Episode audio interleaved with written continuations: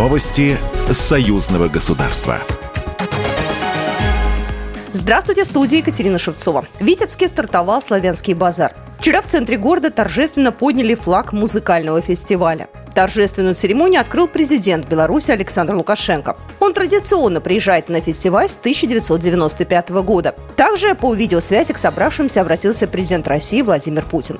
Уже выступили участники международного детского музыкального конкурса. Посоревнуются на фестивале и молодые исполнители. Для их выступлений подготовили летний амфитеатр, главную площадку славянского базара. На арке появились сотни новых светодиодных панелей. Изменился сама сцена. Алексей Адаренко, технический директор фестиваля.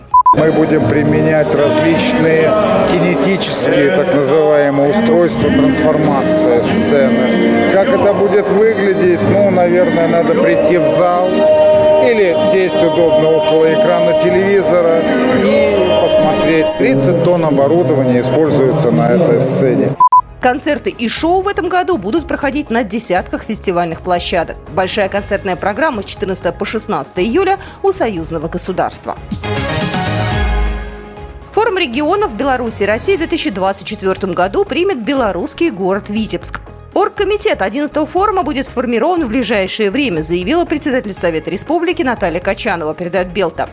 Древняя Витебская земля, родина славянского базара, олицетворяющего многовековую историю уникальной славянской культуры, которая обогатила мир необыкновенной духовностью, глубиной и красотой. Уверена, что необычайная атмосфера этого города придаст участникам и гостям форума сил и вдохновения на новое доброе свершение, рассказала Наталья Качанова. В Санкт-Петербурге состоялось первое заседание попечительского совета Российской национальной библиотеки. Членом Совета РНБ стал государственный секретарь Союзного государства Дмитрий Мизинцев. Выступление он посвятил сотрудничеству Российской национальной библиотеки в издательских и культурных проектах союзного государства. Также звучали предложения касательно Политехнического музея. Кроме того, Дмитрий Мезенцев презентовал новый том библиотеки союзного государства. Книгу «Срока давности не имеют» о геноциде народов во время Великой Отечественной войны, изданную в рамках проекта «Библиотека союзного государства». В основе издания достоверный материал уголовного дела о геноциде белорусского и советского народов.